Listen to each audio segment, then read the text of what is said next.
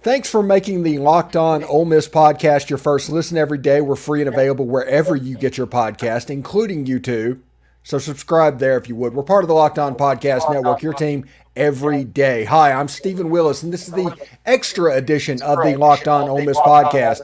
And I'm here with Derek Vandygriff. And Derek, we've been saying for like weeks now, it's like, hey, we'll talk about baseball again in January. We'll talk about baseball again in January. And it seems like you still are coming on every single week. Well, yeah, I mean, there's there's mm. always something to talk about with baseball, right? You know, and mm. and we mix in a little bit of the MLB flair too with it, so it's not all strictly Ole Miss, but you know, there's there was actually some news between the last time me and you talked. Uh, you know, we kind of touched on it last time. Me looking at Luke Hill there, and you know, turns out it ended up happening. Yeah, he's a good player out of Arizona State. the coach lost his mind a little bit when he transferred, but if you just look at his stats and look at the highlights of this kid playing, this this is a legit shortstop prospect.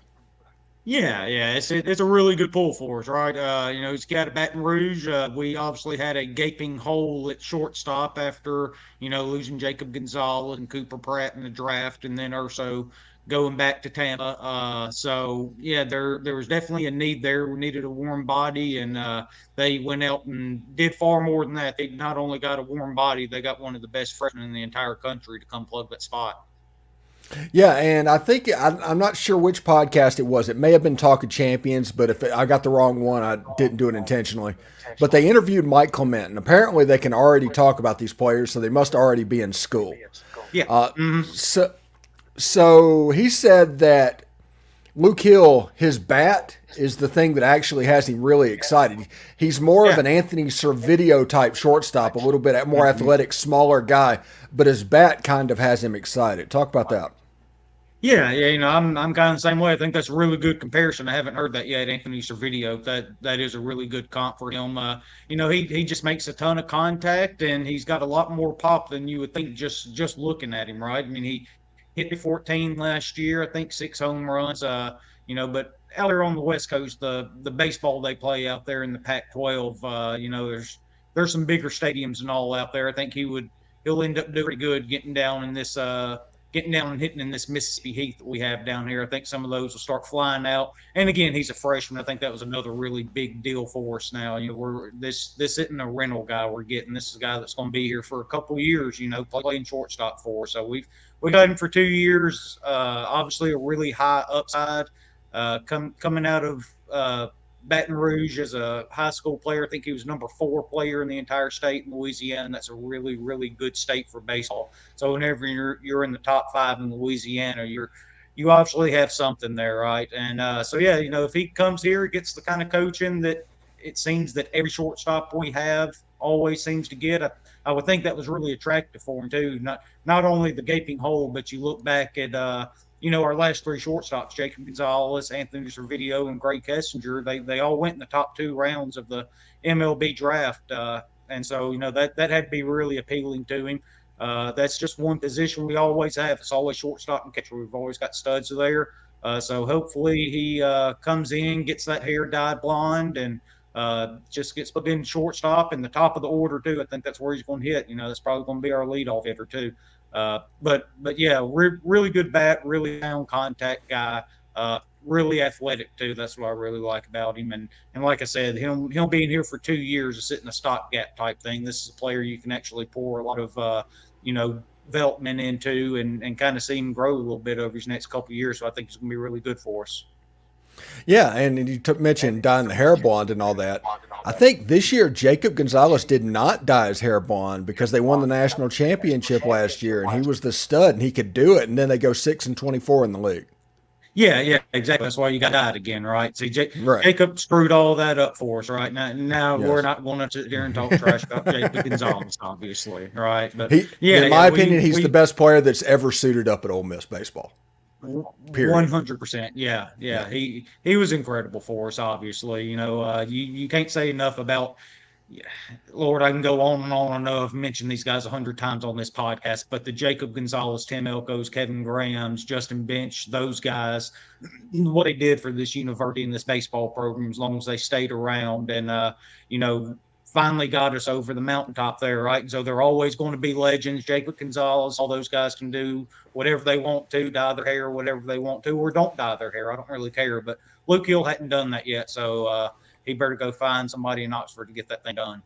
Yeah, he, he just he needs to prepare to be a bottle bond essentially. Yeah. Um, it did Yeah. it didn't stop with Luke Hill. Ole Miss got a commitment from Jackson Ross. A he played third base at Florida Atlantic, but he is a position versatile player that could play Yeah. some corner outfield and anywhere in the corner infield. So you might see him at first base as opposed to a Will Furniss or something like that. So that's something we should probably keep an eye on as well, right?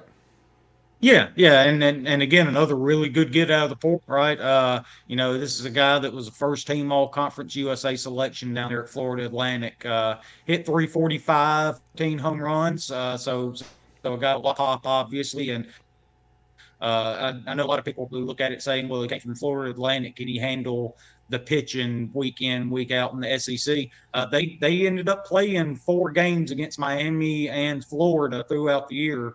Uh, Florida Atlantic did, and he ended up going 11 for 23 against those, those two teams. The, the four games they ended up playing. So he's he's seen this level pitching before. Uh, ob- obviously, we know what Florida had on on the mound and and with the pitching staff, and and Miami was a you know a top eight seed or top 16, one of the two. I know they ended up hosting this year. So another really good program. So uh, you know he's he's faced this level of uh, competition before. And not only has he faced it, he's handled it really well. So yeah, it's another big bat I think, think's going to get plugged in somewhere in the middle of the order. Uh, don't know where he's going to play at, but you know, you you don't worry about that. You take the bat and then you find a place for him to play. That's just kind of what we do. You know, kind of kind of like you say, he played third last year, and we got Fischer coming in from Duke. He's going to man third. Hill at shortstop. I would think Leger ends up at second base, and but then you can sit there and kind of flop Ross and uh, Furniss there at first base, hit, give another one a day off, and, and let them DH or something like that. So his versatility would be really key. Kind of keep guys fresh throughout the year, hopefully. Yeah, absolutely. And I think Jackson Ross's dad went to Ole Miss. Um, Oh, okay. So so that was the end, and it was the, they defeated the Florida Gators um, Yeah. in the recruiting head to head. So it, he's a wanted guy. yeah, yeah, very much. All right, let's change the subject just a little bit. After get off of Ole Miss baseball for a second. Well, sort of get off Ole Miss baseball. The trade deadline is approaching rapidly. It's about ten days away from the trade deadline, and it was the rumor got out today that the Houston Astros and the Tampa Bay Rays are negotiating with the Detroit Tigers over Michael Lorenzen, and that immediately got me thinking. What about Grae Kessinger? This feels like Yeah. good trade bait. And that's that's a win-win for both organizations because the Tigers they're they're honestly ready to move on from Javy, Javy Baez. Um, Yeah. Grae Kessinger could go over, go to Detroit and play shortstop for ten years if he wanted to. hmm Yeah, yeah, that, that I think it straight makes a heck of a lot of sense. Uh, you know, obviously following Grae ever since he's been called up, right? And uh, you know, even with Javy Baez there, though, uh, you know, there's a lot of position flexibility with both of these players where you can get them both in the lineup, so it doesn't really matter if they're both primarily shortstops. Javy can go to second, or if they want him to play shortstop, and they can move Grae over to third. He's played that in Houston too when uh, Bregman was hurt early in the year. So yeah, man, let's uh, you know, kind of speak this into existence. Let's get Greg Kessinger up there to Detroit and give you something else to cheer about up there. Yeah, I mean I've been a lifelong fan since March, so I know, I, I, know. I comp- I'm I'm complete, and everybody can see by my Twitter feed I am completely all in on this. So oh no, it's not something that I'm just I'm not just doing it as a bit. Detroit Tigers. Now, now, Yes. granted, you want to break them up after every single win, but I, I kind of get it in position right now, right? You know, you can't can't win too much. Still got to get those high draft picks at the end of the year, even though they do the lottery. So you got to get as many balls in there as you can because you're not ready to win yet. So yeah, you need to flip these guys. Go get Grae Kessinger. Uh, and then, you know, hopefully the Guardians can get on a little bit of a roll here and, and kind of get back into the division hunt. And then you can use some more of your uh, trade bait there and go get Doug Nikhazy and bring him in too. Yeah, seriously, that that that, that would be nice as well. I, it's it's a really interesting thought because they're like five and one after the All Star break, or five and two. Yeah. And I'm like, Mhm. y'all, y'all stop. And the Padres are coming up next. There's a chance they could legit sweep the Padres at home because they missed Yeah, that yeah, pitcher been that is bad. so good. Yeah. And Yeah. I'm just, they might be two games out of first place after after this weekend. And I'm like, no, do not go for it. Just Go no, sell, no, sell yeah, yeah, they will. It's kind of like the Orioles last year. Uh, you know, I don't know how much Major League Baseball you followed last year, but the Orioles kind of come out of nowhere. Some of these young guys, they weren't really bringing them up immediately, but you saw them start penciling them in a little bit here and there, and, and they played really well as a team. And I think they were like three games out of the wild card, something like that, when the uh, trade deadline came up and and they went into sell mode. They they didn't buy. They started selling their guys, getting more prospects, gear up for this year. That's that's what your Tigers need to be doing. Yeah, and it's really fun. The first time I saw Adley Rutschman hit, the literally the first time I saw him hit, he hit like a 430 foot home run. An absolute superstar, man. He's mm. he's going to be the best catcher in baseball if he's not already. He's incredible. Yeah, it, it, whenever I saw that game, the like their hot shot um, pitcher was throwing, and you had like Gunnar Henderson at shortstop. It was like an introduction to the Orioles straight up. It was pretty yeah, cool. Yeah, yeah, that's right. And they and they got more coming. Uh, you know, I, I know some old Miss fans will know the name Christian Kjerstad. Uh, he played up at Arkansas and just mm-hmm. kicked the fire out of us for three years. Uh, he's he's on his way. He's in AAA and he is tearing the cover off the ball and he's done it all year at every stop he's been. They keep moving him up, and uh, just doesn't seem like anybody's challenging him right now in the minors. So you'll see him up with the Orioles too, and uh, yeah, that's that's a name that Ole Miss fans should remember though, because he he gave us absolute fits for three years. Another name is the number one prospect in the minor leagues right now, which is Jackson Holliday. That that is a name yeah, that is going to yeah. pop up pretty quick as well. Max Clark is down in the Florida Complex League in rookie ball he has okay. started his professional journey. I, I am thinking about going to see a game this weekend. I do not know, but I, I figure I got a week or two of him there before yeah. they just bump him up to Lakeland. Yeah, yeah, yeah. That'd be fun. You need to get up there and see him if you can. Mm-hmm. Yeah, it's pretty good. I think he's the 24 prospect in major leagues according to Keith Law right now. So I'm, I'm okay. pretty excited about seeing that. I, also, I'm really excited about spring oh. training next year when like Colt Keith and all those guys. Man, I bet you are, yeah. Yeah, because uh, I've been like last night I watched the Toledo Mud Hens game. You know, the future is just fantastic. But I, am sitting here watching like Colt Keith and all these other guys that are coming up on the ascendancy, not the 40 mm-hmm. men guys that are kind of yo yoing back and forth, yeah. but like the newer type players that could be the mm-hmm. next generation to go up. I've been paying attention to them.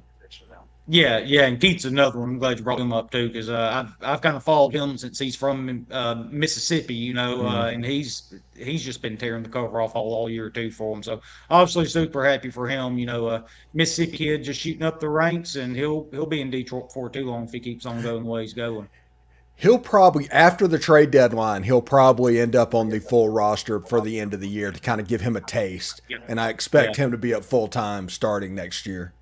Yeah, yeah, I do too.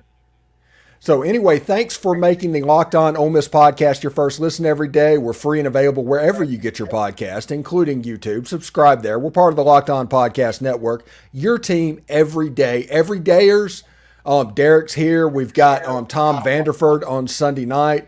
We got an interview with Charles Stackhouse. We got an interview with Brian Smith this weekend is jam packed. Patrick Broomfield as well, the recruit out of Clarksdale. We're talking to him as well. So tune in for that if you can. Derek, thank you so much for joining us today. We'll talk to you again. I'm not going to say we'll talk to you again this off season or right before baseball season. I'm just going to assume we're going to talk next week. Next week. Yeah, yeah, we probably will, man. We'll we'll come up with something to talk about. I'm sure. Right. Anyway, take care, buddy. All right. Hi, Toddy. Hotty toddy.